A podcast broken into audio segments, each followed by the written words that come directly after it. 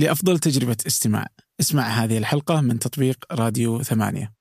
وتقدر تسمعها بدون موسيقى لو تحب.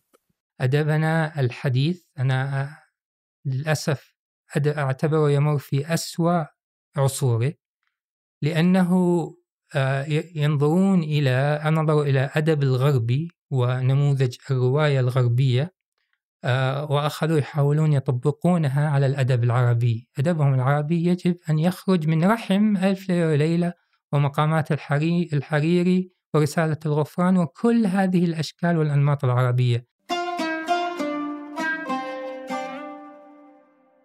أهلا. هذا فنجان من إذاعة ثمانية وأنا عبد الرحمن أبو مالح. ضيفي في هذه الحلقة هو عدي الحربش طبيب وأديب سعودي. صدر له عدة مجموعات قصصية. الحديث في هذه الحلقة عن الأدب الأدب العربي آه، وجوده في الساحة العالمية كيف مشهد اليوم آه، الأدب والقصة وأدب الخيال أو الأساطير عربيا هذه الحلقة اكتشفت أن ألف ليلة وليلة عربية ما كنت أدري. سندباد كمان. ف آه هذه الحلقة يعني لمن يتذوق الأدب ويحب الأدب آه أجزم أنها بتكون رائعة قبل أن نبدأ أود منكم مشاركة الحلقة مع من تعتقدوا أنها تهمه. كذلك هناك بودكاست أرباع. آه أي أحد تعجبه هذه الحلقة أكيد أنه بيعجبه بودكاست أرباع. سواء إيجابا أو سلبا. أما الآن لنبدأ. أهلا عدي. الله يحييك. يعني أنت مهتم مرة بالأدب بس ودي أعرف وين نشأة الإهتمام؟ والله هذا سؤال يمكن لا أستطيع الإجابة عليه لأن منذ الطفولة منذ الطفولة وأنا أقرأ ويعني نشأت على حب القراءة آه، والقراءة طبعا تشمل أشياء كثيرة التاريخ الفنون الآداب الفلسفة وكل هذه يعني علوم إنسانية متداخلة في بعضها. فمنذ عرفت نفسي وأنا تقريبا لا أخرج إلى مكان إلا وبيدي كتاب. وكثير مما أقرأ يشمل الآداب سواء كانت شعر أو قصص أو روايات فمنذ ذلك الحين وأنا أحب الأدب منذ عرفت نفسي مم. أهلك اللي أثروا على الموضوع ذا ولا أنت لحالك؟ طبعا عامل النشأة له أثر كبير والدي أنه معروف دكتور جاسر الحربش طبيب معروف وأيضا كاتب في الشؤون الثقافية وأيضا أحيانا الأدبية وله مكتبة كبيرة تشمل كتبا أدبية وغرز فينا أن حب الأدب والجمال والشعر. هو اللي خلاك بعد طبيب؟ آه، بطريقة غير مباشرة. بطريقة غير مباشرة اللي هو نرى تقدير الناس للوالد كطبيب ونأتي أحيانا للعيادة ونراقبه فأحببنا الأدب. فلست فقط أنا أنا وأخي أوس وأخي معا كلنا دخلنا الطب. ولا واحد مننا أنه يتذكر أن الوالد أنه قال قد يكون الطب مجال مناسب أو شيء زي كذا فقط بالمراقبة يعني واتخاذه كقدوه. يعني في علاقة أنا ما أعرف صدق في أصدقاء كثير اللي أعرفهم اللي هم أطباء في نفس الوقت مبدعين في مجالات أخرى. فهل هم يعني وش علاقة الأطباء وبرضه حتى في الأدب يعني نقدر نشوف ناس صحيح. كثير إيش علاقة الأطباء بأنهم يدخلون مجالات أخرى ويبدعون فيها؟ هل هم اللي يروحون كل الطب عادة الناس رهيبين ولا؟ إيه أنا أنا أعتقد أن هذا على كثر ما يسأل هذا السؤال أنا أعتقد أنه سؤال خاطئ آه لأن لم يسأل أحد أن ماذا يجمع بين الهندسة والطب؟ ماذا يجمع بين الطيران والطب؟ لو أخذت أي واحد من هذه الشرائح سوف سوف تلقى ميل للجمال والأدب والشعر موجود لكن لا تلاحظ هذه العلاقة إلا إذا كانت من طبيب. فأنا أستغرب هذا لا أعتقد أنها علاقة حقيقية. أنا أعتقد أن حب الأدب موجود في كافة الأطياف في كافة ال ال أنواع الوظائف لكنها تلاحظ أكثر إذا كان طبيبا. ودي أحس إني لازم أختلف معك اختلف. إيه، تفضل. لا يعني المهندس خلاص تلقاه مهندس وانتهت السالفة. بس الطبيب تلقاه يعني يمكن مبرمج فلته أصلا مو بالضرورة اديب صحيح. أو كذا دائما تلقاهم رهيبين في أماكن أخرى صحيح. غير الطب. ف فبس هذا اللي أتوقع إنه يتقاطع دائما. ما أدري إذا هو علاقتهم بالناس مباشرة تخليهم. طبعا طبعا ان إن يكون للمرء اهتمامات مختلفة هذا شيء محمود ويفيد وظيفته سواء كانت الطب أو شيء آخر ويفيد أيضا ويغني أدبه. آه، فالاهتمامات المتعددة جيدة جدا لكن أصر أنها ليست مقصورة على الأطباء تعرف أديب طبيب صح؟ أكيد يعني مثلا يوسف إدريس مدري من إيه لكن بس هل تعرف مثلا مهندس؟ لكن أنا إذا جئت أدرس طلابي أقول ما تذكر لي حالة واحدة وتستخدمها كدليل لأن ال evidence عندنا الإثبات لازم يكون عملية رياضية مدروسة. آه لا كثير في أنطوان آه، تشيخوف في أكيد. أنا أقدر يعني أذكر لك 100 مثال لكنها تظل حالات فردية. ما ما تقدر تستخدمها كإثبات رياضي إلا إذا كانت عندك دراسة. لا لا أصلا اول ما قلت لك. أول ما قلت لك كمهندس آه، من جاب بالي قلت لك تعرف مهندس آه، يعني له علاقة بالأدب ولا الشعر بعدين تذكرت أمس يوسف أصلا يوسف عبد اللطيف بن يوسف. يا سلام عليك. إيه مهندس وشاعر ودبه فاز أمس. علي محمود طه شاعر مصري شهير ومهندس. وفي الأمثلة كثيرة فإذا جاء الواحد يستحضر يكتشف أن الفكرة اللي في باله قد لا تكون دقيقة. طيب أوكي. فهل كان يمديك لك فرصة إنك تقول أوه إحنا الأطباء رهيبين. والله أتمنى ذلك بس إن كل الناس رهيبين. طيب طيب متى حسيت إنه أنت الآن اليوم أنا أبغى أكتب في الأدب لأنه مو كل قارئ مفترض إنه يكتب أي صح؟ أي فهذه فعلا إن منذ البداية إن كان كانت عملية القراءة مصاحبة بالمحاكاة والكتابة، كنت كلما قرأت في نوع فني معين أحاول أن أحاكيه وأكتب مثله. فلدي صندوق في البيت إنه صغير إنه يحتوي الدفاتر المدرسية بعد ما ينتهي الترم خلاص الآن أستطيع أستخدمها في أغراض شتى فأبدأ الف سير شعبية، رحلات، روايات، قصص، قصص بوليسية، كل شيء موجود في هذا الصندوق، فمنذ بدأت القراءة وأنا أحاكي وأحاول أن أقلد. بس وش اللي خلاك تكتب؟ والله سؤال صعب. ليه الحاجة موجودة في للكتابة ليه الحاجة موجودة للجمال ليه أن نصفف غرفة معينة بشكل معين ليعطينا الجمال. فدائما الواحد عنده قابلية لتذوق الجمال وللصنع فإذا وجد في نفسه أن هذا الشيء راح يعني يتعود عليه ويستمد منه آه، يعني شو نسميها ساتسفاكشن الرضا. أي الرضا الرضا. أفهمك بس قصدي إنه يعني نادرا أحيانا تكون في نقطة معينة في حياتنا هي اللي خلتني إني أكتب. مثلا ممكن في حصة التعبير مع ما صار في تعبير بس أتوقع إنك لك التعبير إذا آه كذا اللي خلى إنه مدرس يحس إنه كذا قال له أنت كتابتك رائعة كمل. يعني مو كل الناس تجرب إنها تكتب وتبغى تكتب. أو عندها الجرأة إنها تكتب. صح. فبس هذا اللي فضولي دائما للناس اللي تكتب. متى خل... متى شاف نفسه قادر أيه. للكتابة؟ لأن في ناس تعرف تكتب بس إنه ما هذا قد يكون اكتشاف ذاتي لاني يعني الكتابات المغرقة في الخيال كنت يعني أخفيها وقد تكاد تكون نشاطا ذاتيا تماما. فلم أخرج كتاباتي على شكلها الناضج إلا يعني في مرحلة متأخرة. أما في المدرسة وكل هذا كانت يعني أكتب حصة تعبير عن النظافة أكتب عن النظافة وكانت جيدة ولا بس مجرد؟ والله لا أعتقد أنها طيب. جيدة عجيب والله آه وأول أول مرة صرت داري أنك تبغى تنشر كانت مقالات ولا كانت كتاب؟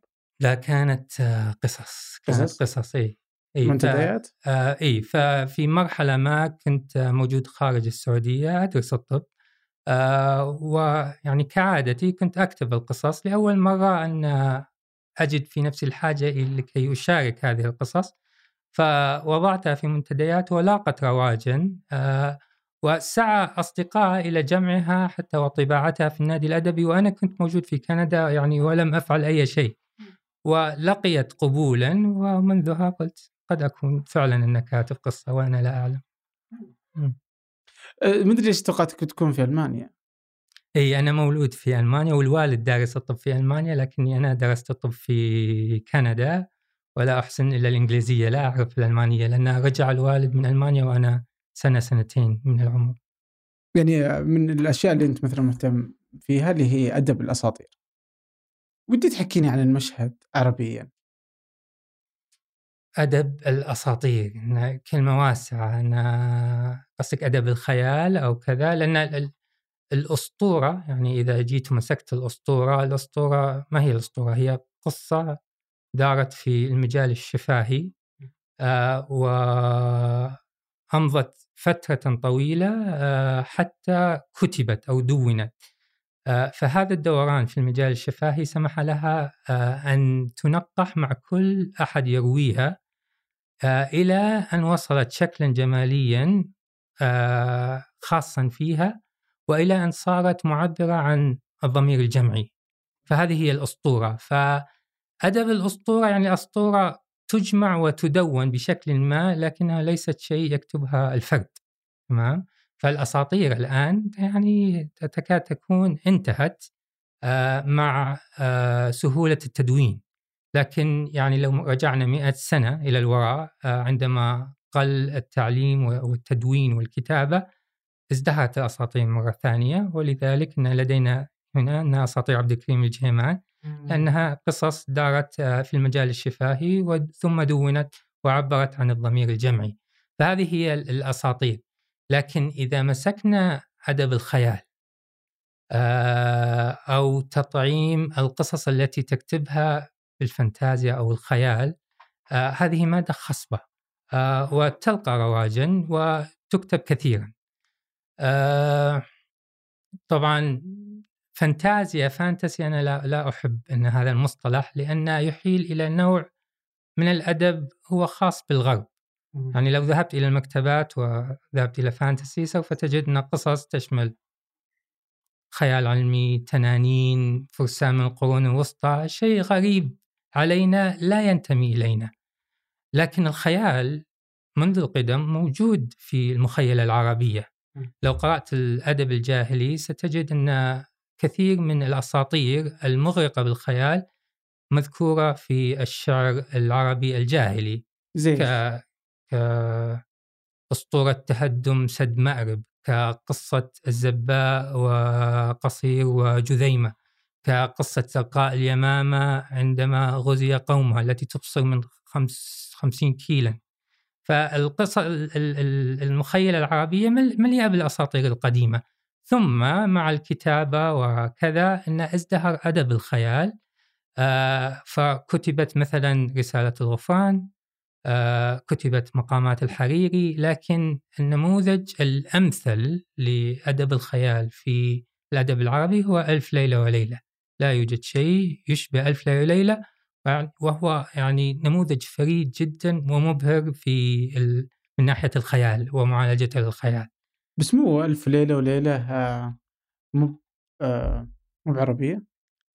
أوه هي عربية ثم عربية ثم عربية هلا؟ فهذه من الأساطير آه، التي دائما تشاع عن ألف ليلة وليلة وهي خاطئة جملة وتفصيلا أحد الأسب... طبعا الهيكل أنا صدق إني حاسبها عربية. ها هي عربية. إيه، أحس إني ما بعربيه عفوا. اي كيف ليست عربية؟ وأنت إذا قرأت القصة يصف لك جغرافية القاهرة القديمة وحواريها. قصة مثلا تعتمد على النظام الإسلامي أن إذا طلقت لا تستطيع أن تتزوج المرأة إلا بعد أن يتزوجها رجل آخر ويطلقها. كثير من القصص واضح جدا أنها كتبت بالعقلية العربية الإسلامية. لكن الهيكل الذي ينظمها الذي هو أن قصة شهرزاد وشهريار قد يكون مستعارا من آه، أدب فارسي أو هندي فقط الهيكل. لكن القصص الموجودة داخل ألف ليلة وليلة والتي هي لب ألف ليلة وليلة هذه عربية مغرقة في عربيتها. حتى قصص السندباد لأن وجدوا أن قصص السندباد مذكورة في آه، بعض كتب التراث ويقولون أنها موجودة في الهند. لكن لما رجعوا إلى قصص السندباد الهندية موضوع مختلف تماما اسمه مخاطبات الوزراء ليس له علاقة بالسندباد البحري الذي نعرفه. آه، وهناك دراسة رائعة جدا لأديب مصري يتتبع فيها آه، الحكايات المذكورة في قصص السندباد تكاد تكون مأخوذة بالتمام بالنص يعني تلقى سطور نفسها آه، من كتب الرحلة الجغرافية الإسلامية. كالإصطخري وكتب كثيرة تكاد تكون موجودة بالنص هذا يقول لك أن كاتبها شخص عربي إسلامي وهي تعبر عن صميم الخيال العربي الإسلامي. بس م...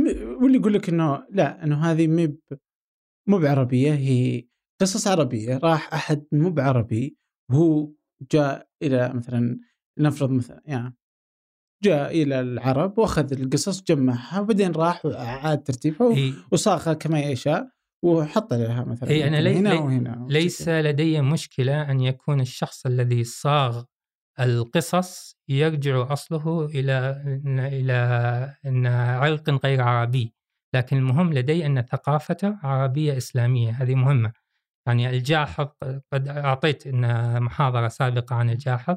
الجاحظ عربي حتى لو كان أصله أفريقيا هو عربي لأن الثقافة العربية والحضارة العربية هي التي تحتويه ويتكلم بلغتها العربية ويعبر عن طريقة تفكيرها فلهذا السبب هو أدب عربي بحت ونفس الشيء ينطبق على ألف ليلة وليلة إيه أنا ما أتوقع أن أحد يختلف على الجاحظ إيه. في أحد يختلف أنه مو بعربي؟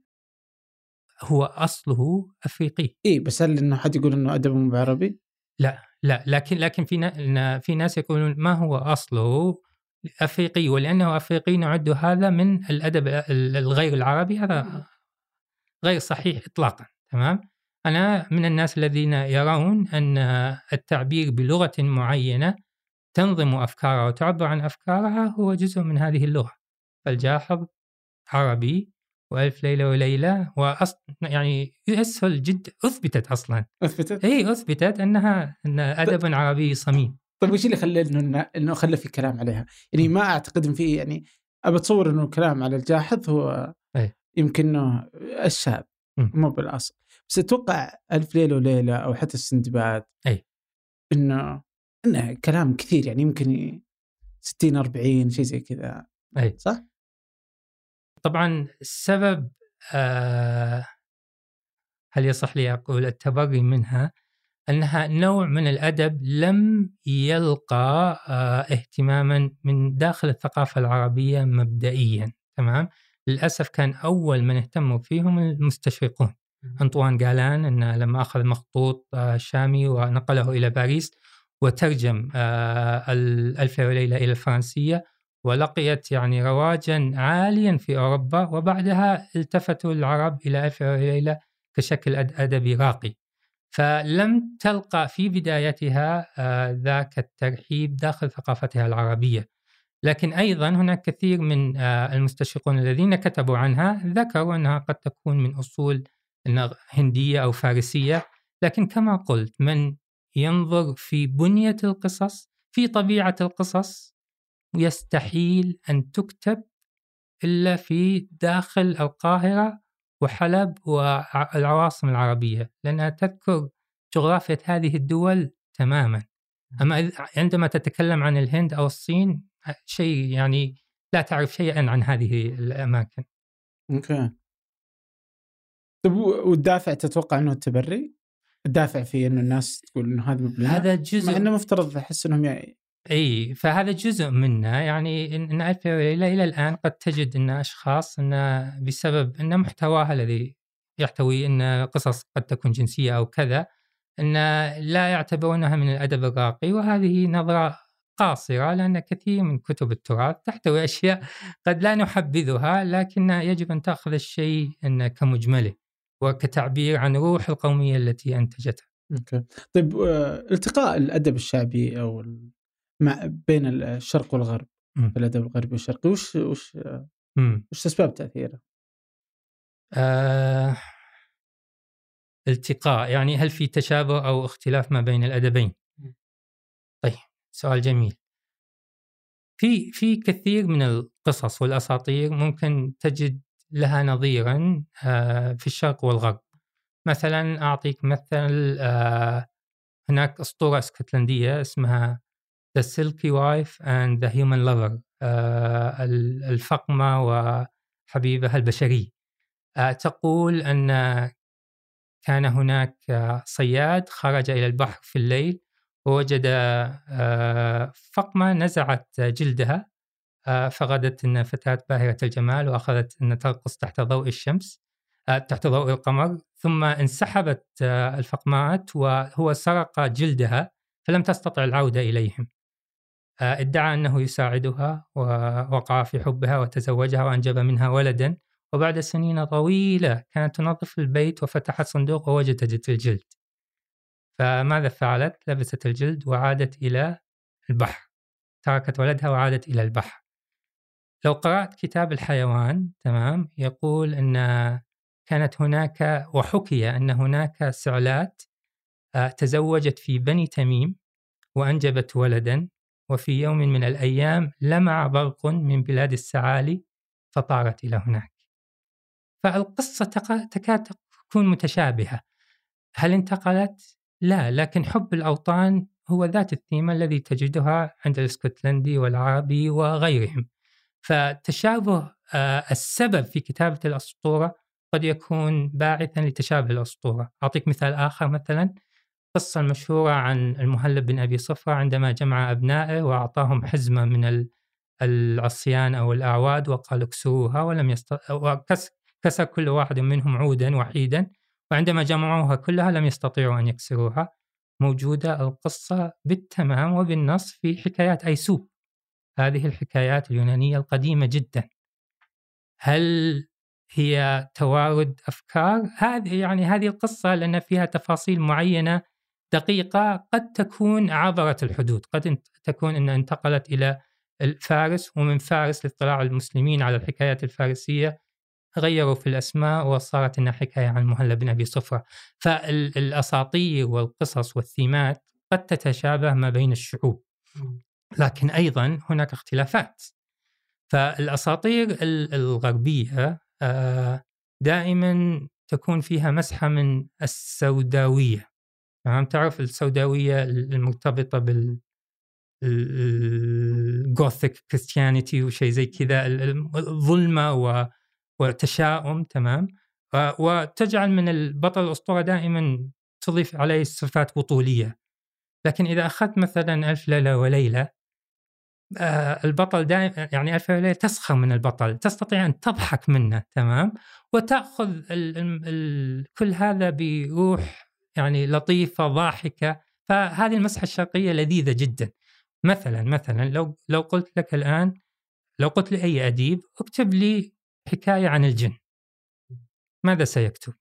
سيكتب قصة في غاية السوداوية والرعب مستمدة. ليه؟ لأنه متأثر بالأفلام الغربية التي تقدم الجن والعالم الماورائي بهذا الأسلوب المظلم. اقرأ ألف ليلة وليلة. وجود الجن يعني أنه يفتح عالم آخر أمامك. يكاد وجود الجن يكون, يكون تعبير عن ضآلة الفرد وعدم قدرته على التنبؤ بالأقدار. مثلا في حكاية للتاجر والعفريت. التاجر يمشي في أمان الله ويخيم وسط الصحراء ويبدأ يأكل الرطب ويرمي بالنوى. ففجأة يظهر له هذا العفريت الضخم يقول سأقتلك لأن إحدى هذه النواة أصابت ابني وقتلته. فتكاد تكون تعليق عن ضآلة الفرد وعدم تحكمه بالأقدار وحاجته إلى الرضا بها والتسليم بها تمام؟ شيء آخر لذيذ في ألف ليلة وليلة ويعكس الخيال الشرقي آه مثلا في حكاية ألف ليلة إذا يعني كثير من الحيوانات بقرة حمارة وكذا يأخذها صاحبها ويدخل بالمنزل ثم تدخل أن ابنة صاحب المنزل وتضع العباءة على نفسها وتقول لماذا أحضرت الأغراب إلينا؟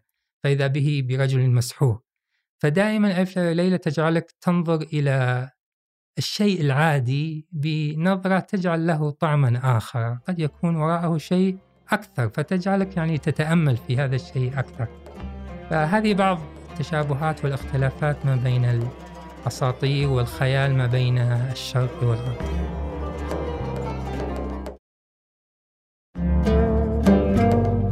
هل تقدر تتكلم عن عن منتج آه، حديث عربي بهذا الشكل اللي تتكلم فيه عن ألف ليلة وليلة؟ هذه المشكلة. هذه هذه هذه المشكلة التي أنادي بها تمام أن أدبنا الحديث أنا للأسف أعتبره يمر في أسوأ عصوره لأنه آه، ينظرون إلى نظروا إلى أدب الغربي ونموذج الرواية الغربية آه، وأخذوا يحاولون يطبقونها على الأدب العربي. أدبهم العربي يجب أن يخرج من رحم ألف ليلة وليلة ومقامات الحري الحريري ورسالة الغفران وكل هذه الأشكال والأنماط العربية.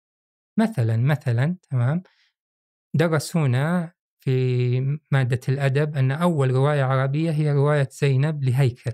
طيب.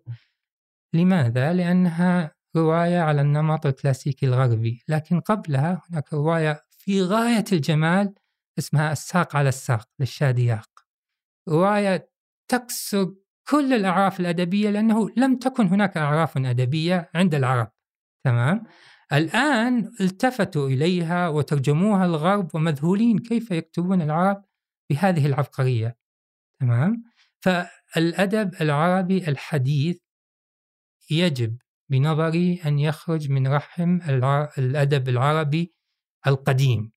لا يقلده وإنما يخرج من رحمه تمام؟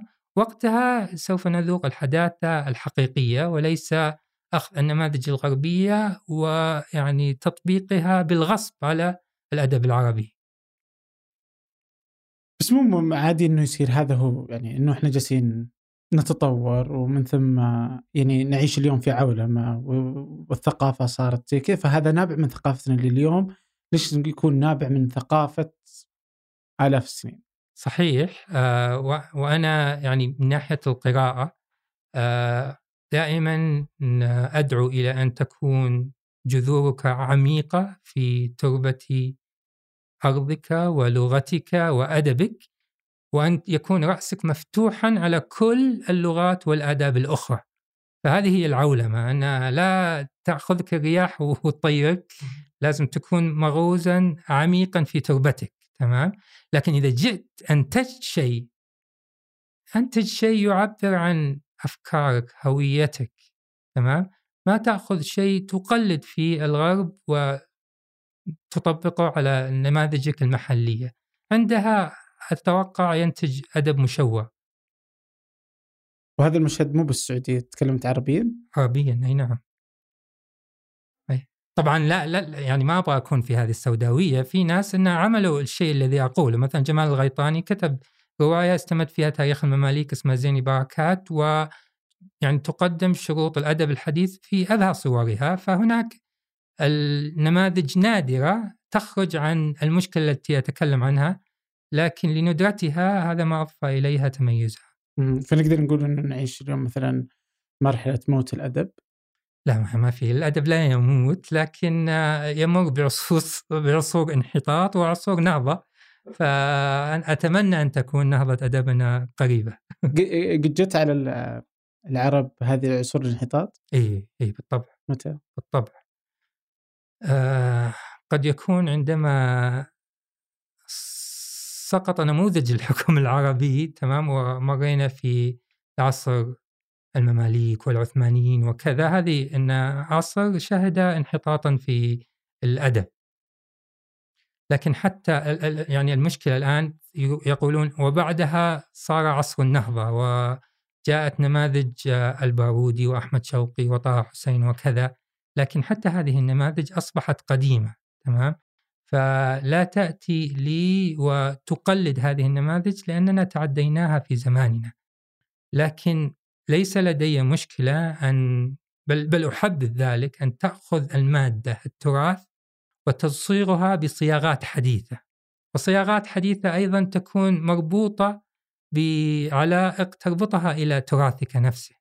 تمام هذا الذي أحبه وهذا الذي أحاول أن أفعله في قصصي التي أكتبها طيب كيف تكتب قصصك؟ يعني في ناس تقول إنه آه، يعني يعني يظهر عليها الدمج ما بين الأدب الشرقي والغربي. اي وهل هذا يعني من الأشياء اللي كنت تنتقدها قبل شوي ولا؟ اي فأنا أحاول قدر قدر الإمكان أن أن أظهر بعض التكنيكات التي تعلمتها من شهرزاد والحريري وعمر القيس وكثير من الشعراء حتى أتعلم منهم تكنيكات أطبقها في أدبي وفي قصصي.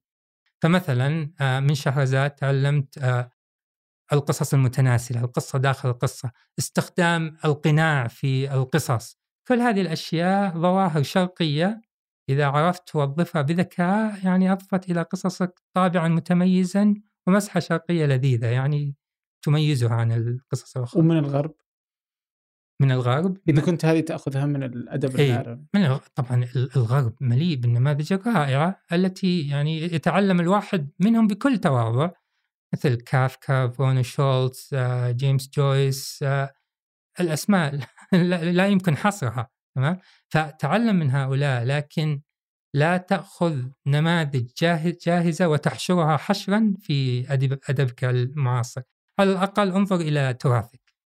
طيب أنت قبل شوي كذا قلت على انه الغرب إيش كان أول كتاب؟ أول رواية اللي, ما ما درست؟ آه، الساق على الساق. الساق إلى الساق. إيه. فيوم نظر شاف عبقرية هذا الأدب. إيه. كيف يقدر يس- بلغة أخرى أن يفهم ويشوف آخر. آه ه- ه- هذا سؤال جميل جدا. هن- هنا تأتي العولمة الحقيقية. يعني العولمة لا يجب أن تكون محاولة للتسويق لنمط غربي تحت اسم العولمة. لا لا يجب أن تكون آه، رغبة في الاطلاع على الآخر بكل عدم تحيز. وبكل إخلاص. وهذه وهذه يعني المهمة صعبة للغاية وتتطلب الكثير لكي تصلها لكنك قادرا عليها إن استثمرت. فالساق على الساق فعلا أن يعني يأتيك بصفحة يذكر فيها مترادفات عربية وراء بعض تمام؟ دون أن تخ- تخلق السياق. ف ال- ال- الشكل غريب جدا على الذوق الأوروبي. مم. لكنهم حاولوا أن يطبقوه وكانت شيء رائع. ولقي التفاتا الآن آه، عند الغرب. مثلا مثلا أنا تكلمت حديثا عن ترجمة مقامات الحريري. مقامات الحريري تكاد تكون شكل أدبي من المستحيل أن تترجمه لأنه يتغنى ويظهر آه، مقدرة اللغة العربية آه، على اللعب وعلى أن التبديل ما بين الكلمات ال- المنقطة وغير المنقطة وهكذا. كيف تنقل هذا إلى اللغة غربية فجاء مترجم آه، كتبت عنه اسمه كوبرسون وقال الطريقة الوحيدة لكي أفعل ذلك أنني أتحرر شوي من حرفية الترجمة آه، وأفعل نفس الشيء لكن بمقدرات اللغة الإنجليزية. فمثلا آه، في المقامة التي تبدل ما بين الكلمات المنقوطة وغير المنقوطة سأبدل ما بين الكلمات التي أصلها آه، جرماني وأصلها فرنسي. فإذا فعلت في اللغة, في اللغة الإنجليزية فإذا فعلت ذلك سيكون لها نفس مذاق التكلف الموجودة في مقامة الحريري. فجهد صعب للغاية لكنه يستحق إذا كنت فعلا تتكلم عن عولمة حقيقية يطلع كل دولة فيها على الآخر بحسن نية ورغبة بالتعلم وب يعني ذوق هذا الآخر وتراثه ولغته. طلب قدرة أصلا مهولة في بالضبط. كيف إنك تقدر أصلا بالضبط، توصل إلى صحيح. هذا الإبداع والإتقان. صحيح. ف... وأتوقع إن المشهد عندنا في الترجمة يعني سالفة وسالفة بس ودي أجي له بعد شوي آه لكن وش اللي الأدب مثلا الخيال أو الأساطير. آه ماذا تضفي للإنسان؟ بحور سؤالك شوي وأقول ماذا يضفي الأدب أو القصص إلى الإنسان ما حاجة الإنسان إلى القصص تمام؟ سؤال مشهور صح؟ طيب أنا راح أسألك سؤال آخر لماذا نحب؟ لماذا نتعلق بأشخاص ثم نفقدهم؟ لماذا يخوننا الأصدقاء؟ لماذا يضحي الشخص بحياته من أجل آخرين؟ هل عندك إجابة على هذه الأسئلة؟ هذه أسئلة بدأت من بداية الإنسانية تمام؟ وما زالت بدون جواب حاسم ولن تحظى بإجابة حاسمة لأن السؤال أصلا ليس سؤالا صحيح من الناحية ال ال ال يعني يسمونه epistemological أن بعض الأسئلة لازم أنها يكون لها طريقة علمية لكي تسميه سؤال صحيحي صحيح. تمام؟ فمثل هذا السؤال هناك برأيي طريقان للإجابة عليه أو لتأمله. إما أن تتأمله فلسفيا أو أن تتأمله قصصيا. التأمل الفلسفي تمام هو في الأخير تأمل ينتهي بقرار. يعني بالأخير بتقول أن هناك معنى في هذه الدنيا وعلى حسب مزاج الشخص المتأمل وسيكولوجيته وأشياء معينة سوف تجعله يقرر قرارا معينا. طبعا سيبني أن يعني سيحاول أن يوهمك أو يوهم نفسه أنه وصل إلى هذا القرار تمام؟ بطريقة منطقية أو تأويلية أو سميها ما ما شئت تمام؟ لكنها بالأخير فيها نوع من الاعتباطية والتقريرية تمام؟ ممتاز. التأمل القصصي هو تأمل ينتهي بعاطفة وليس بقرار. طيب؟ يعني أن تنظر إلى هذه الدنيا وتقول وتنظر إلى حتمية الشر مثلا فيها وكذا فبالأخير تنهي تأملك بالحزن أو بالضحك أو بالغرق في تأمل ما يدعو كانت السبلايم المبهر تمام؟ وأنا أرى أن هذا النوع من التأمل أكثر تواضعا لأنه لا يدعي أن لديه إجابة.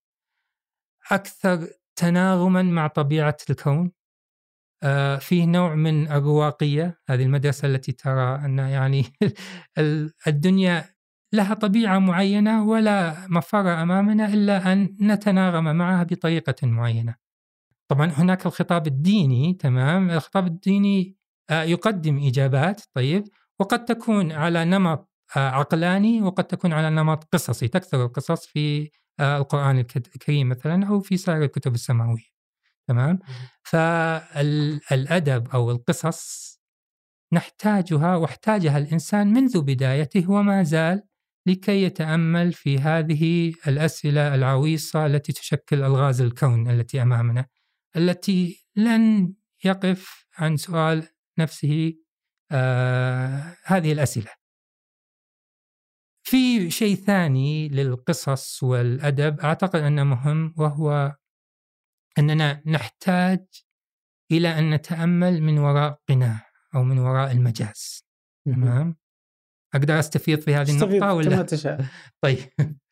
آه بعطيك قصة على أساس أبين أن ما ما أقصد. مثلا في قصة لإدجار ألان بو أحبها كثيرا اسمها The Masque of Red Death قناع الموت الأحمر. طبعا the masque بالإنجليزية تعني قناع وتعني أيضا حفلة راقصة حفلة تنكرية. آه القصة تروي أنه في أحد العصور الوسطى انتشر وباء. آه، إذا أصاب أشخاص يؤدي إلى النزيف من كل مكان والموت في دقائق. أنا لا أحيل على كورونا الله يكفينا الشر والأوبئة تمام. آه، فماذا كانت فعلة آه، ردة فعل بطل القصة؟ كان أمير اسمه بروسبرو. جاء ولجأ إلى قلعة وأخذ فيها كل حاشيته وكل الأصدقاء وأغلق الحيطان على العالم الخارجي وصاروا يحيون أيامهم ولياليهم بالصخب والرقص وكذا غير دارين آه، ولا حافلين بما يدور في العالم الخارجي. طبعا شيء مرعب ومقلق يوصف إدغار ألان بو بنية القصر الموجود تمام؟ والقصة تستمد جمالها من هذه القاعات التي لكل قاعة لون معين حتى تنتهي إلى قاعة في الأخير فيها ساعة كبيرة. كل ما دارت الساعة فجأة ضربت فتوقفوا كل الراقصين والمبتهجين وكأن شيء يذكرهم بالفناء تمام؟ لكن ما أن يقف الصوت يرجعون إلى رقصهم. إلى أن حدث في يوم من الأيام وأثناء غمرة رقصهم أن جاء رجل متنكر في زي الموت الأحمر. تمام؟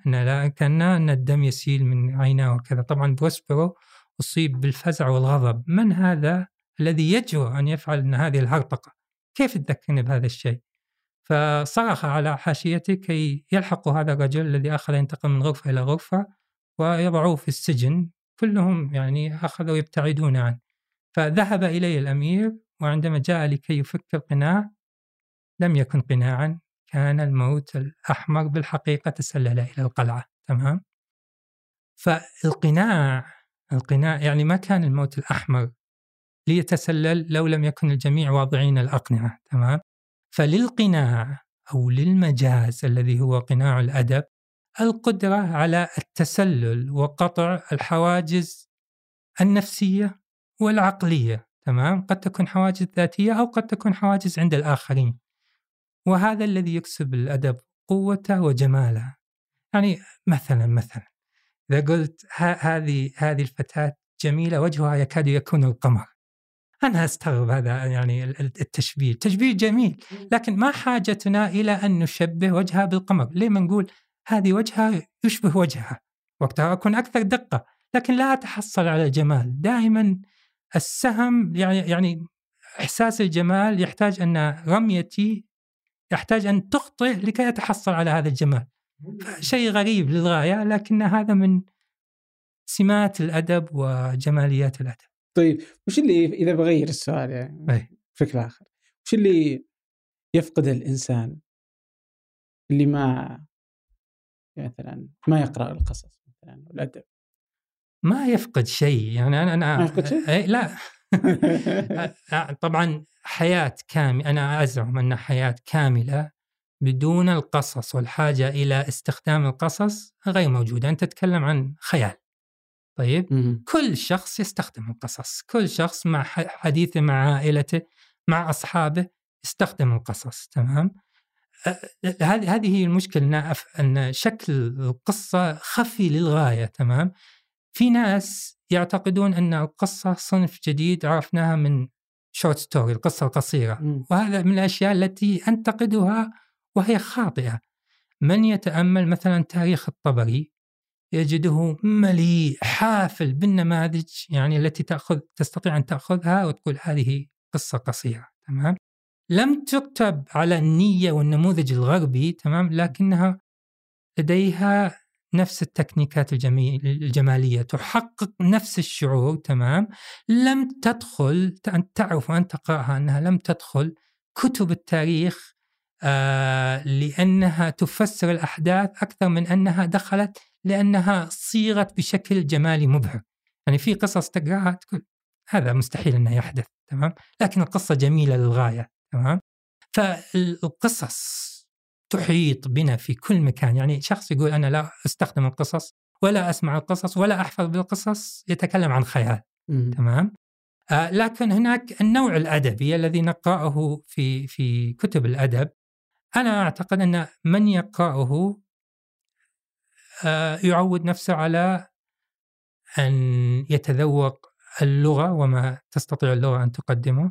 يجلس إن أحسن اختيار هذا النوع الأدبي قد يجلس مع أحد أحد العقول وأحذقها وأقدرها على مخاطبة عقله تمام؟ فهي فسحة لتنمية الذائقة الجمالية وهناك من الفلاسفة من يقول أن تنمية الجمال يساعد على تنمية اتخاذ القرار الأخلاقي. كان مثلا أنه يقول بهذا الشيء تمام؟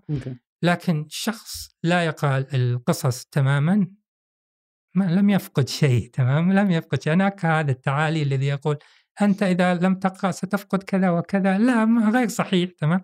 لكنك إذا قرأتها وأخترت اختيارات راقية قادرة على مخاطبة الحس الجمالي والحس الأخلاقي والعقلي فيك سوف تجد فيها ما ينمي شخصيتك. أعتقد ذلك.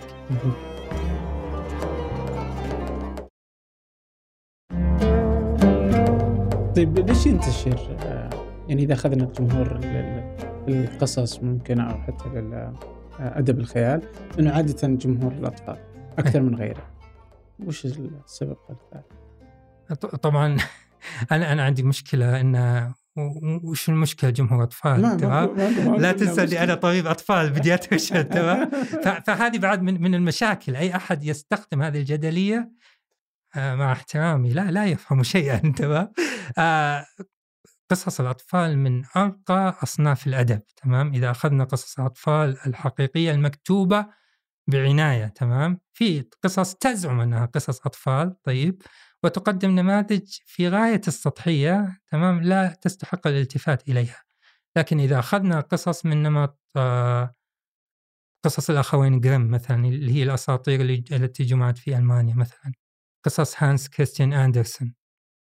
آه قصص هاكلبري فين قصص كثيرة تمام؟ آه، إذا كتبت آه، بحس عالي من الجمال فهي لا تخاطب فقط الطفل تخاطب الطفل وتخاطب الكبير.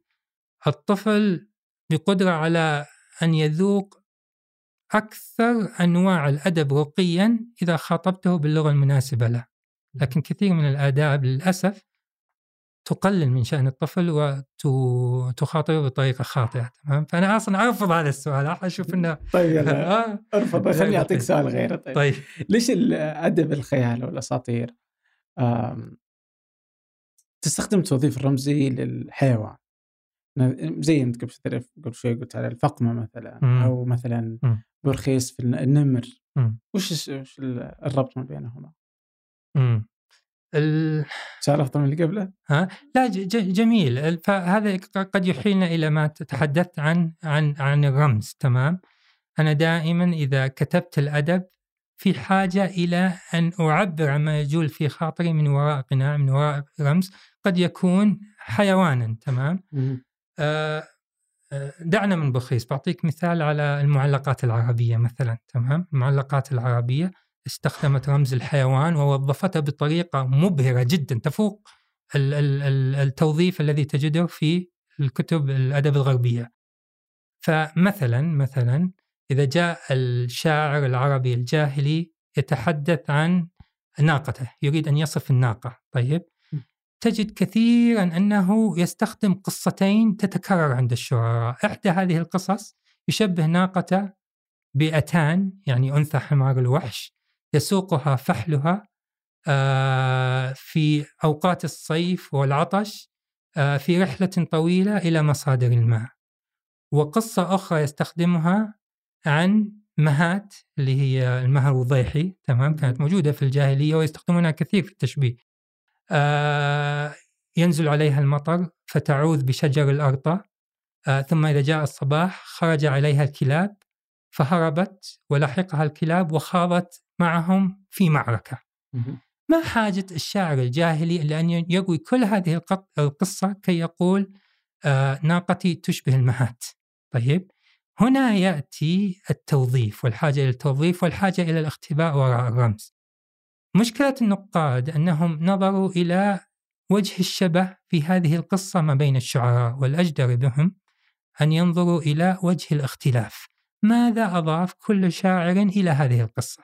فمثلا النابغة الذبياني عندما كتب معلقته تمام كتب معلقته لأن هناك وشاة وشوا آه ضده إلى ملك الحيرة النعمان بن المنذر مما سبب غضب النعمان آه منه فهرب. ثم لما رجع كتب هذه المعلقة يخاطب فيها النعمان.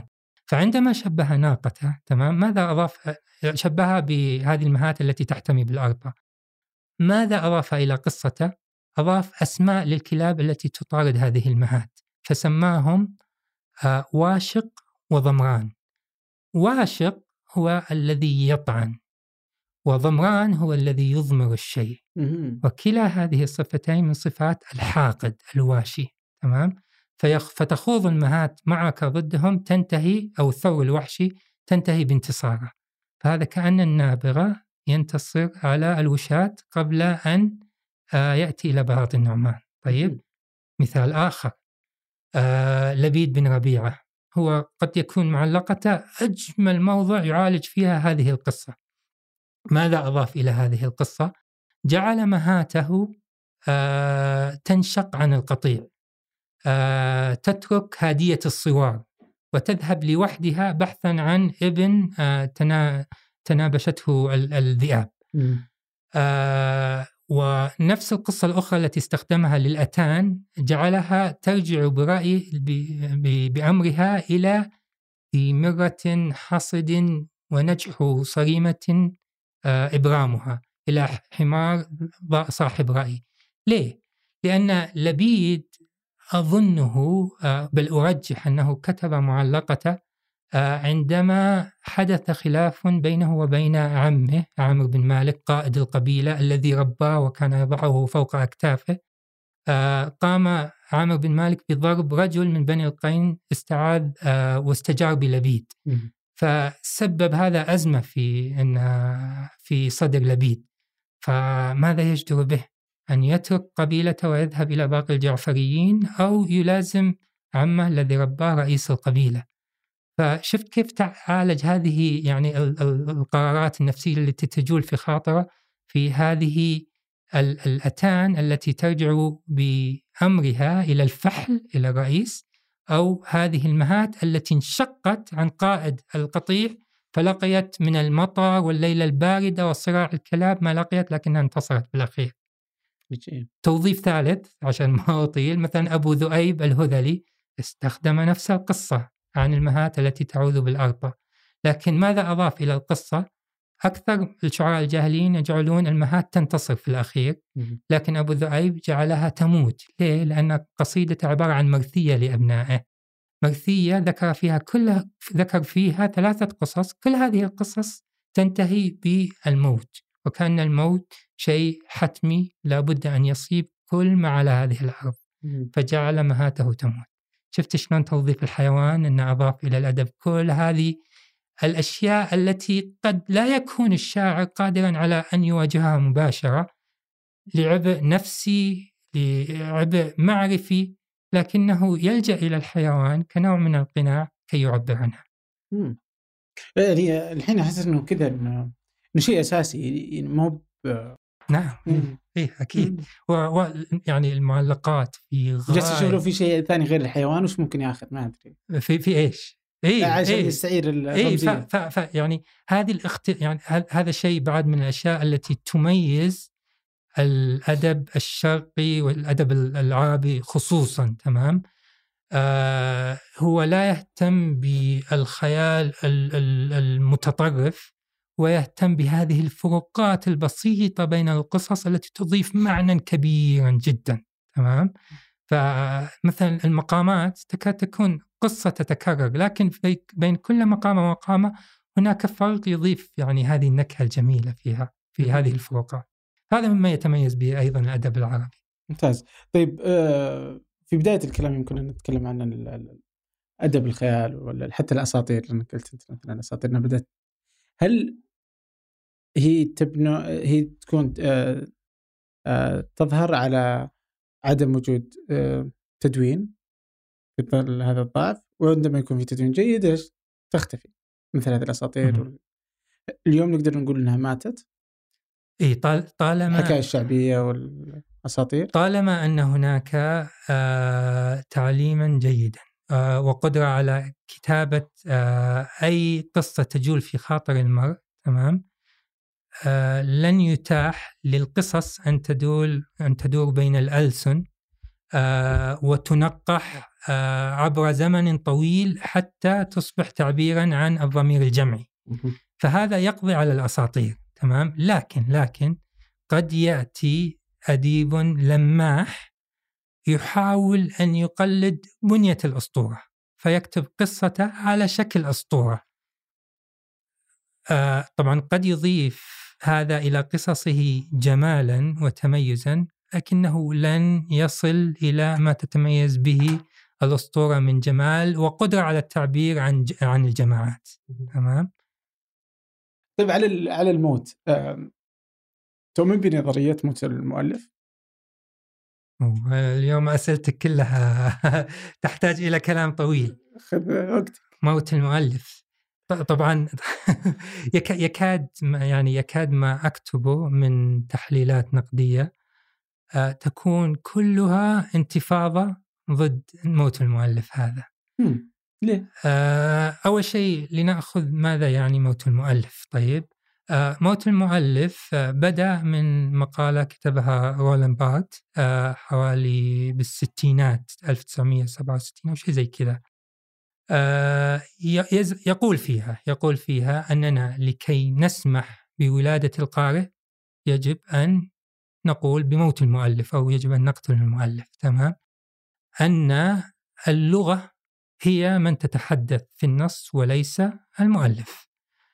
أن القارئ أو المتلقي يولد مع النص بخلاف المؤلف الذي يحمل حمولات سيكولوجية ومعرفية وأشياء معينة أننا إذا بحثنا عن مقصد المؤلف سوف نقطع الطريق أمام كل التأويلات التي قد يسمح بها النص وهذه يعني أن الشيء يضر بالنص. لهذا السبب قال آه، بموت المؤلف. لماذا أنا أنتفض ضد هذا الشيء آه، ولا يعني وامارس شيء قد يكون ثورة علي. آه، اولا أنك حين تشيح وجهك عن المؤلف وتقول أنه لا يعنيني تماما فأنت أشحت وجهك عن واحد من أكثر ألغاز الكون التي أجد أجد فيها جاذبية وهو الشيء الذي كنت أتحدث معه لماذا يعبر الشخص عن ما يجول في خاطره خلف رمز خلف قناع كيف تنعكس حياتك على الأدب تمام؟ فهذه أشياء أنا أجدها يعني في غاية الروعة ومثرية إذا أنت تأملت فيها. طيب؟ الشيء الثاني أننا حين نقول لا علاقة لنا بالمؤلف آه، وكل يؤول النص كما يحلو له وأنا ليس لدي مشكلة ليؤول كل شخص النص كما يحلو له. لكن سوف نتح يعني هذا يغفل عن وظيفة الأدب كنوع من التعاطي التواصل. آه نتحول إلى شيء أشبه بالجزر المعزولة. كل واحد يأتي ويسقط آه، حمولاته النفسية والمعرفية على هذا النص. آه، طبعا بارت عندما يقول المتلقي أن المتلقي يولد مع النص هذا هذا كلام غير صحيح. المتلقي يأتي محملا بحمولات نفسية ومعرفية يسقطها على النص وأحيانا قد يعني يحشوها بالنص دون أن يصغي إلى النص جيدا. طيب؟ وهذه مشكلة. الشيء الثالث تمام آه بالنسبة لي كل التأويلات صحيحة. وتأويل ومقصد المؤلف هو تأويل بين باقي التأويل لكن أنا لدي رهان. أنني حين أكتب نقدا أحاول فيه أن أستبطن كيف انعكست حياة المؤلف ومعاناته على النص. نقدي سوف يكون أكثر النقودات متعة. أنا أراهن على هذا الشيء تمام؟ لن أقول أنه أكثرها صحة تمام؟ لأن كل التأويلات قد تكون صحيحة.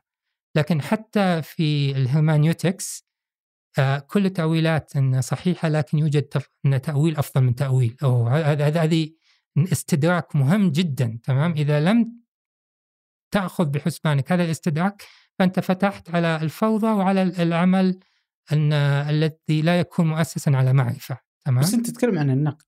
نعم. صح؟ وأنت الآن تقول إنه أنا بيصير نقدي أمتع. اي مو ادق نعم. وتفضل إنه يكون أمتع فاذا بتربط فأنت تبغى تصنع قصة من ال... ال ال ال ال الناس تستمتع فيها لا, لا. طبعا لم أقل ليس أدق تمام لأن ليس أدق على حسب إن الذين يقولون بالتأويل أو على حسب ما بعد الحداثة تمام م. ما نقدر نستخدمها ما حد يجي يقدر يجي ويقول إن هذا التأويل أدق لأن إذا قال أدق فكأنه يقول هذا أكثر قربا إلى مقصد المؤلف. أنت أنتم تعترضون الحين علي إني أقول هذا فأنا أقول لن أقول إن هذا ال ال الأدب أدق فهمت علي؟ لكن لكن أيضا النقد ليس فقط دقة ولكن شيء إذا قرأته يثريك جماليا معرفيا يثريك أشياء كثيرة تمام؟ فأنا أراهن أن النقد إذا نظر إلى هذه العوامل سوف يكون نقدا جميلا غنيا تمام؟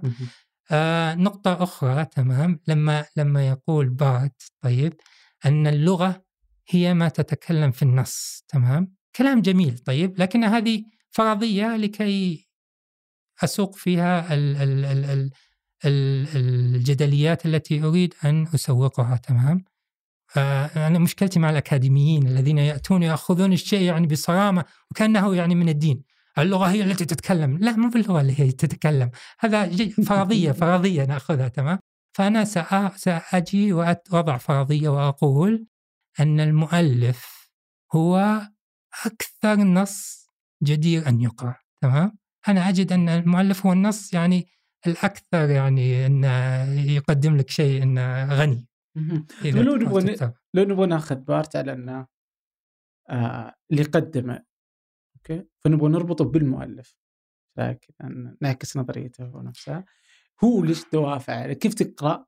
وما لماذا, عنده إيه. لماذا أراد إنه المؤلف إيه ينافس؟ هو ما عنده مشكلة ترى أن تجي وت- وتقول إن هذا النص الذي كتبه بارت يقصد كذا وكذا وكذا. خلاص هو بمجرد أن كتب النص. انتهت علاقته فيه. فأنت كمتلقي تفسره حيث ما شئت. وأنا ليس لدي عندي مشكلة. أنا مشكلتي لما أجي وأكتب أن نقدا يحاول أن يتتبع حياة المؤلف تمام؟ آه وكيف تظهر على النص؟ أن يأتي واحد يقول يو أنت قديم تمام؟ آه، الم تسمع بنظريه موت المؤلف. كل التأويل جائزة بما فيها التأويل الذي ينظر تمام؟ آه بحياة المؤلف. طيب. ليس هو التأويل الأكثر صحة لكنه أنا أراه التأويل الأكثر متعة. إي بس ليش ليش هو. ليش شاف هذه الفكرة إنها فكرة جديرة وليش أعجبت برضو الناس؟ لماذا لقيت رواجا آه طب- طبعا أنت تتكلم كذا عن عصر وعصر موضة وموضة تمام فمر النقد الأدبي والأدب آه بصفة عامة على عصر كان نستطيع أن نطلق عليه عصر الحداثة مم. بعده مررنا بعصر ما بعد الحداثة وهو يتأسس على مجموعة من النقاد والأدباء والفلاسفة منهم رولان بارت تمام م. فهذه النظرية من الأشياء الأساسية التي تقول أنه ليس هناك حقيقة مطلقة ليس هناك شخص يملك الحقيقة آه الحقيقة هي شيء يضعه المتلقي تمام حين يتلقى النص تمام فهذه. من الأشياء المميزة لصفات عصرنا. أنا لا أدعو إلى إنهائها ولكن إلى ضبطها زي ما قلنا هناك تأويل أفضل من تأويل تمام كثير من التأويل التي تأتي يا أما تكون تأويل يعني يحشو فيها ال- المؤول مقاصده السابقة حشوا دون أن يصغي إلى النص تمام. آه، أو تكون تأويل باهتة بدون طعم ولا رائحة يعني بالكاد تستطيع أن تنهيها لا يعني لا يوجد فيها روح تمام؟ والشيء الثاني الذي قلته أن هذه الطريقة تحولنا إلى جزر مع- معزولة. وللأسف للأسف بدأنا نرى بعض أعراض وأدواء ما بعد الحداثة على الساحة الإنسانية والسياسية. لو تأملت في حال المجتمعات المجتمع الأمريكي على سبيل المثال هناك الآن كثير من الاستقطاب. آه وعدم القدرة على صياغة حوار تمام بسبب هذا العزل الذي اللي يحولنا إلى أفراد معزولين لا نحسن الإص- الإصغاء إلى بعضنا أنا شخص قدامي هذا ال- ال- النص وأوله كيف ما أريد تمام؟ فتكاد يعني أن اللغة تتشظى والمقدرة على ال- التخاطب أن أن تتضرر كثيرا. طيب وش أثر هذا الموضوع على آه، منظومة النقد آه، أو دور الناقد؟ الن- الناقد لديه دورين. أحيانا يأتي كي يلاحظ الظواهر الأدبية الجديدة فيحاول أن يصفها ويضع لها اطرا معينة. م. واحيانا يأتي كي يكون رائدا لحركات التغير. فينقد ظواهر قديمة سواء كانت أدبية أو حتى أنها مجتمعاتية آه، ويحاول أن يفتح الساحة للجديد. تمام؟ آه فهذا دور مهم للناقد. لكن أنا أكره الشخص الذي يحصر نفسه في مدرسة معينة آه أو أو أقول في موضة معينة الآن هذه هي الطريقة الصحيحه وكل ما سبقها خاطئ لا كل الطرق السابقة صحيحة إذا أنت أحسنت استخدامها مم. طيب لو ودي آخذ مثال مثلا مم. الحين إنه عمل أدبي تتبع سيرة المؤلف قد يقودنا إلى مثلا كذا راح ينعكس على أدب. إيه. وش في شيء مثلا إذا عندك مثال على أوه آه، طبعا أنا أنا مشكلتي تمام مشكلة؟ كثيره بشكل إيه. شكله كذا دائما أقول أنا مشكلتي آه، مثلا الثقافة الغربية تمام لم تشيح بوجهها عن المؤلف إلا بعد أن قتلت النصوص تمام نقدا ينظر في البواعث السيكولوجية والحياتية ال- ال- التي خاضها المؤلف وانعكست في أدبه. هذا الشيء يعني يا لم يبدأ في النقد الأدبي قبل أن يبدأوا يقولون يلا شيحوا بوجهكم عن المؤلف تمام؟ فهذا خلق مجالا كبيرا جدا أمام من يريد أن يتتبع مثلا أي شاعر تمام؟ وهذه يعني طريقة أتبعها ودائما تثمر عن نتائج لم يلتفت إليها أحد وأراها مذهلة تمام؟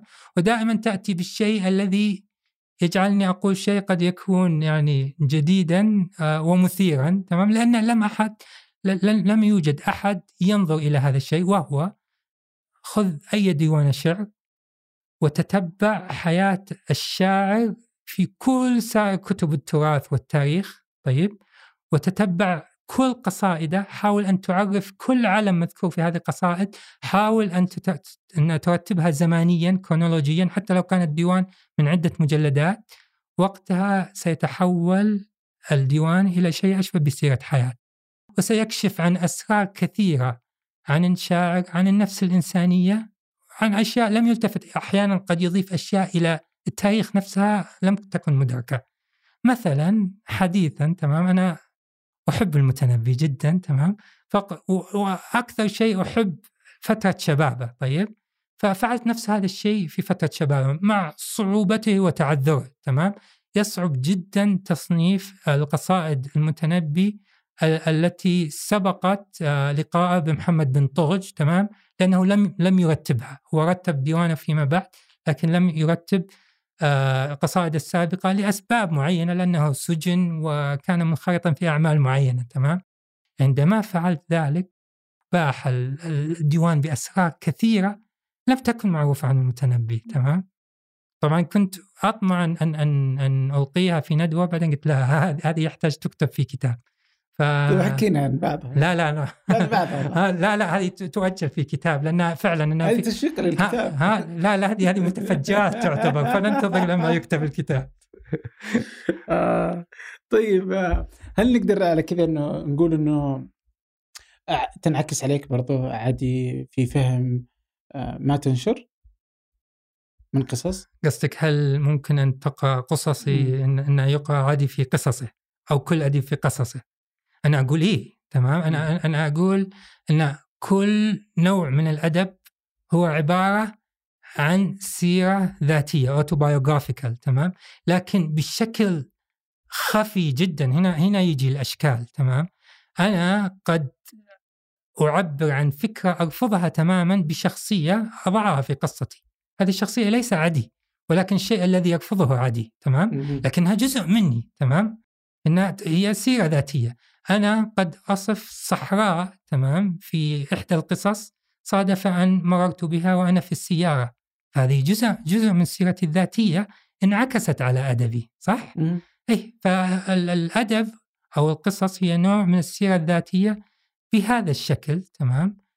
يعني قصصي طبعا أنا أنا قلت أن نكتب الأدب لحاجتنا للاختباء والقناع، ما أبغى أجي الحين وأشيل القناع فهذا اتركه للنقاد والأدباء.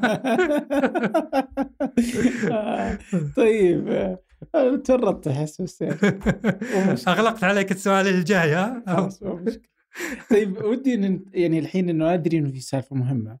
وهي سالفة الأدب والترجمة وإنه الترجمة هي أعظم ما يمكن أن يكون لأي آه، نهضة معرفية أو غيره يعني إذا أخذنا في سياقنا العربي آه، اللي هو ما حدث في مع المأمون وأنه كانت هذه نقلة يعني في تاريخ آه، النهضة كلها العربية.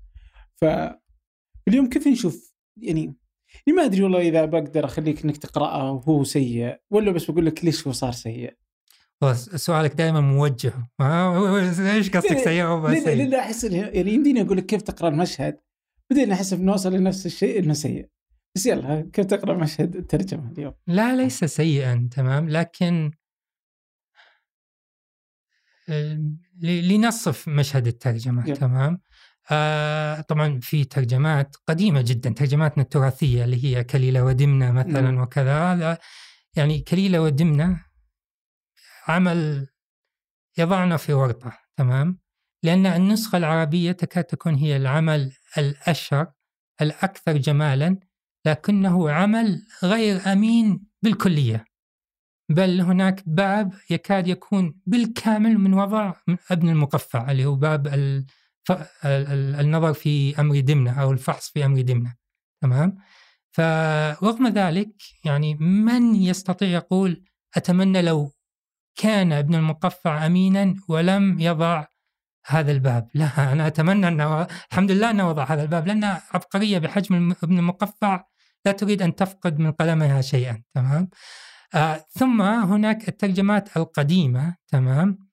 آه لغتها قد تكون متخشية بعض الشيء لكنها تظل لغة جميلة وتترجم ضمن المنطق الجمل العربية وهذا يوصلنا إلى المشهد الترجمة الحديث تمام؟ آه هناك ميزات وهي أن هذا المشهد الآن يشهد حراكا يعني أكاد اصفه أنه غير مسبوق. كثير من الأعمال التي كنت أقول أنه لماذا لا يلتفت إليها؟ مثلا قد كتبت مرة عن الأدب الهنغاري. أقول لماذا المترجمون يترجمون الأدب الفرنسي والروسي ويشحون بوجوههم عن أدب أقل شهرة مثل الأدب الهنغاري؟ وذكرت أربع أمثلة. تفاجأت قبل أيام أن أحد هذه الأمثلة رواية اسمها سكايلا قبرة ترجمت.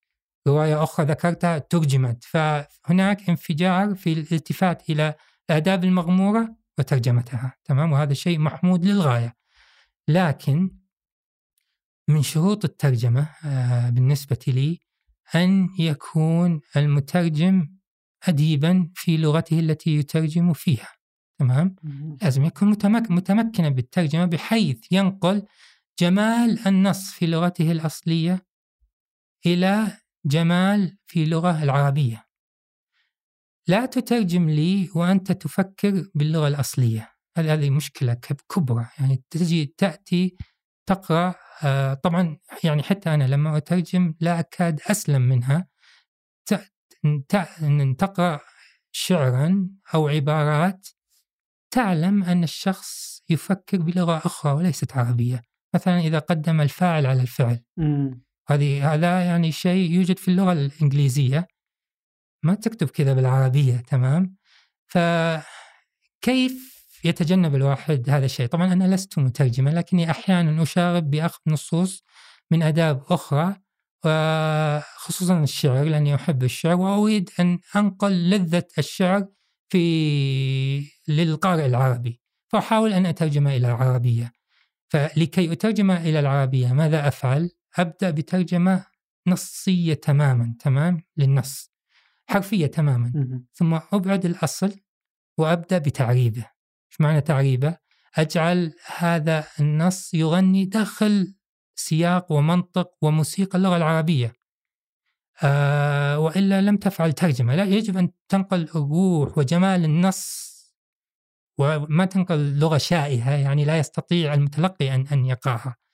عندما أفرغ من تعريب الترجمة أعود وقتها إلى النص الأصلي وأنقح ترجمتي المعربة بحيث اني لأن الآن ابتعدت شوي عن الترجمة الأصلية فأحاول أني أقترب وأبعد الأشياء التي أبعدتني عن الترجمة.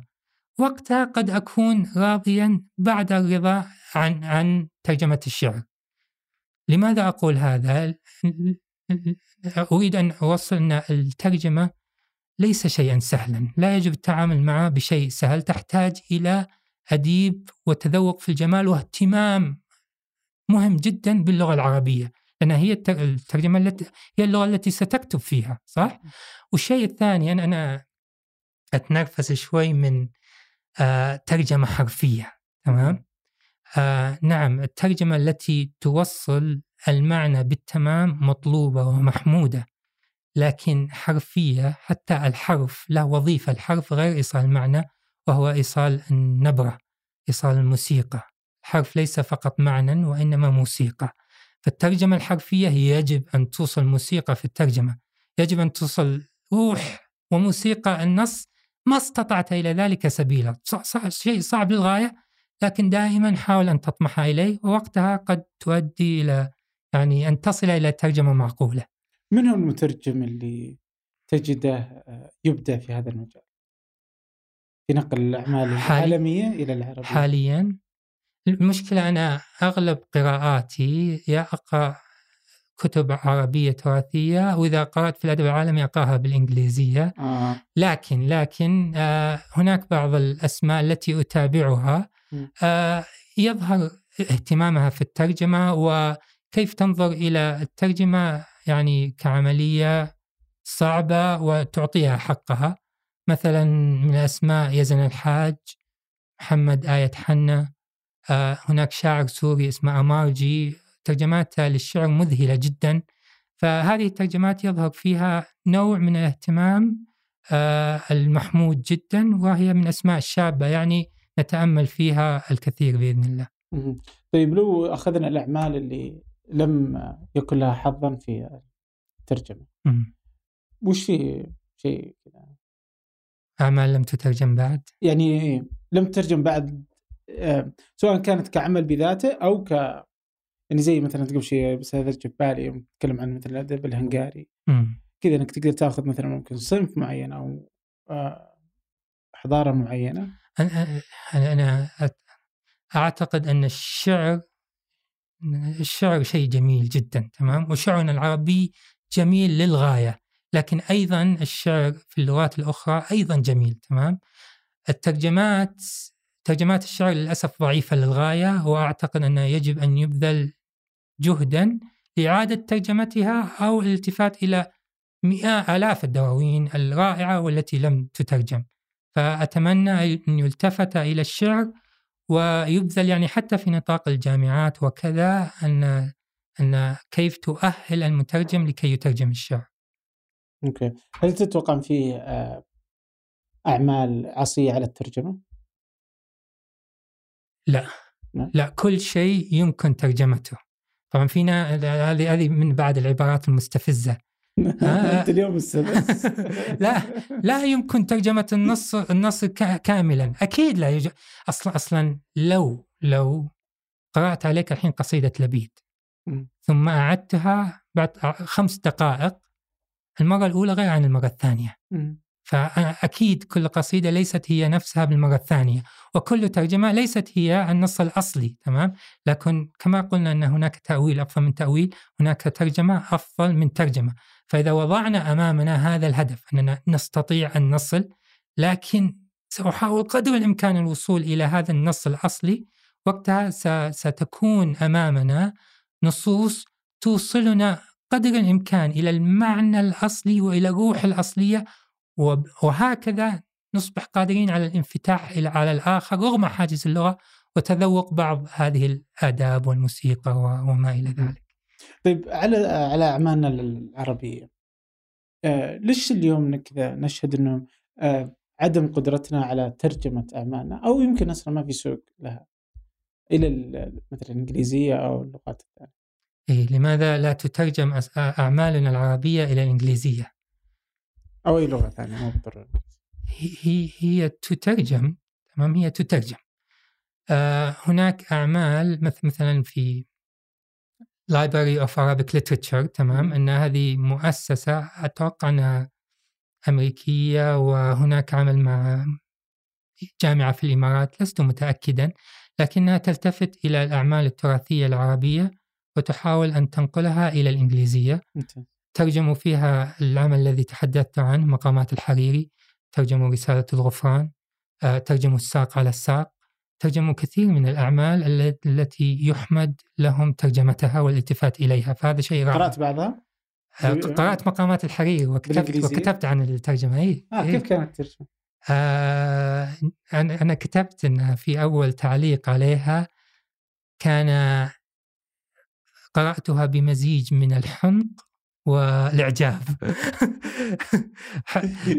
لا- لا- لأن بعيدة عن يعني أعطى نفسه آه إذن أن أن أن يبتعد عن الترجمة العربية لأنه غير قادر على أداء آه الأساليب اللغة العربية لكنه أداها بلغتها الإنجليزية. فكما كانت المقامات الحريري مهرجانا ينظم آه، مقدرات اللغة العربية كذلك جعل ترجمته مهرجانا ينظم مقدرات اللغة الإنجليزية. ممتاز. وهذا نوع دقيق من الترجمة صح؟ هذا بالضبط. الذي أتحدث عنه.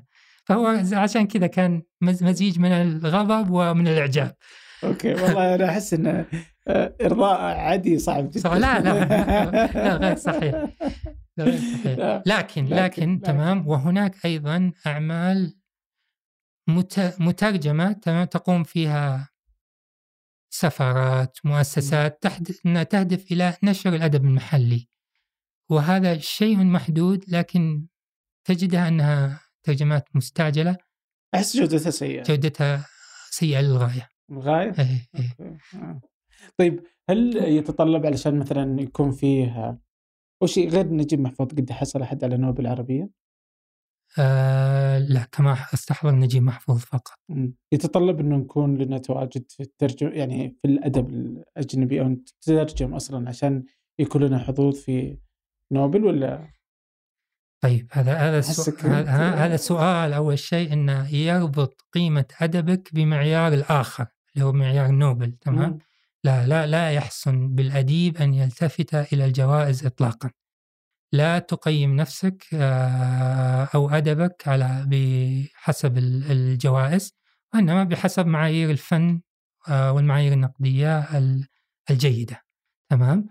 آه، لكن لكن نوبل جائزة ممتازة لماذا؟ لأنها تسلط النظر على آداب لم نكن لنلتفت إليها ولم تكن لتترجم مثلا إلى العربية لو لم يحظى آه، كاتبها بجائزة نوبل هذا من الأشياء المحمودة لجائزة نوبل تمام؟ لكن مثلا إن كنت أستحضر آه، الرقم بطريقة صحيحة 66% من الأدب الذي فاز بنوبل لم يعد مقروءا تمام آه. أن هذا يضع علامات استفهام على مقدار أن أن تتخذ جائزة نوبل كمعيار على الأدب لأن أنا بنظري أفضل معيار لجودة الأدب هو الزمن. تمام؟ لماذا نحن آه، نتغنى بجمال الإلياذة وقلقامش والمعلقات؟ تمام؟ ليس لأنها أعمال قديمة ولكن لأنها أعمال بقيت ألف ألفين ثلاث آلاف سنة. تمام؟ ومرت بكل هؤلاء المتلقين الذين تذوقوا جمالها. فالجمل فالزمن هو يعني أكبر منخل تمام؟ هنا يأتي المهمة الصعبة. كيف تميز في واقعك الحاضر الآن أن هذا العمل كلاسيك؟ هذا العمل سيكون كلاسيكي. سوف يخلد بعد 200 أو 2000 سنة. كيف؟ تمام؟ هنا تأتي المشكلة. يعني يأتون الناس يقولون يا عادي لماذا لا تقرأ كل الأعمال الحديثة كما تقرأ الأعمال القديمة؟ تمام؟ سأقرأها. لكن لن يحوز منها آه عم لن يتحول منها إلى أعمال كلاسيكية إلا عمل أو عملين. لأن في كل زمان لا يخلد إلا كم؟ أعمال على عدد الأصابع تمام؟ فهذا شيء يعني ينساه الواحد في في عصر الإلياذة مثلا. كان هناك مئات الآلاف من الأعمال لكن لم يخلد إلا الإلياذة. مثلا في أعمال أخرى لكنها معدودة.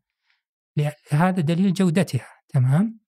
فلا تأتي الآن وتقول أوه أمامنا كل هذه الأعمال العربية ولم نحصل على نوبل. ما يستحق الحصول على النوبل يوجد أشياء تستحق الحصول على نوبل لكنها معدودة للغاية. أنا قلت في, في السابق أننا زمننا الحديث هذا لا أعتبر أنه يمر في أفضل أزمنة الأدب.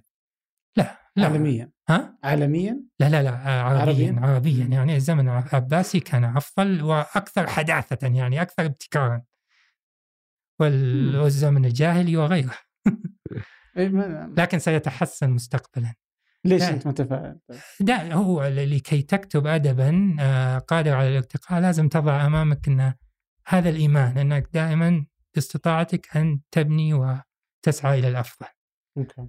طيب آه، تتوقع اليوم مثلا آه، ظاهر في هيئة للأدب صح؟ مع الوزارة وزارة الثقافة. وزاره الثقافه في هيئة للأدب أتوقع. أعتقد ذلك. إيه، تشوف دورها بيكون مهم بيفرق عن جمعيات الثقافة والأدب النوادي الأدبية السابقة ولا؟ والله لا أعلم لا أعلم لأني أنا نوع من الأدباء الذين يحبون أن يعني يحافظوا على وحدتهم وانعزالهم. فأحرص قدر الإمكان أني فلا لا لا أعلم. لكن يعني لا لا أريد أن تكون وزارة الثقافة يعني شيء يعني يروج لأدب لا يستحق الرواج مثلا. أو يدافع عن شيء لا يستحق الدفاع تمام؟ أريد للأديب أو المترجم أو كذا أن يفرض نفسه. لأن, لأن الآن أدوات التواصل مفتوحة. يعني أنت قادر على كتابة ما تشاء تمام؟ فكثير عندما يلقون هيئة راعية آه لإنتاج المعرفة والجمال تمام؟ يطالبونها بتقديم ما يقدمونه دون أن يحظى على متطلبات الجودة التي تستحق التقديم تمام؟ فلا أريد لهم أن يتكلوا وتراخوا لوجود الهيئة تمام؟ فهي قد, لو وجدت كهيئة تنظيمية شيء ممتاز لكن لا أريدها أن تكون شيئا يدفع الأدب غير المستحق دفعا يعني للمتلقي. وش تقدر تسوي كتحفيز للدور للأدباء والأديب والمشهد الأدبي؟ لا أدري أنا لست اداريا ولهذا لا أستطيع إيه بس أنت الطرف الآخر أنت الطرف الآخر أنت وش تتمنى؟ آه. أنت المتلقي. يا أنا متلقي أبغى أكتبه بس ما لي آه، علاقة. آه، يعطيك العافية. شكرا جزيلا شكرا على اتاحه الفرصة.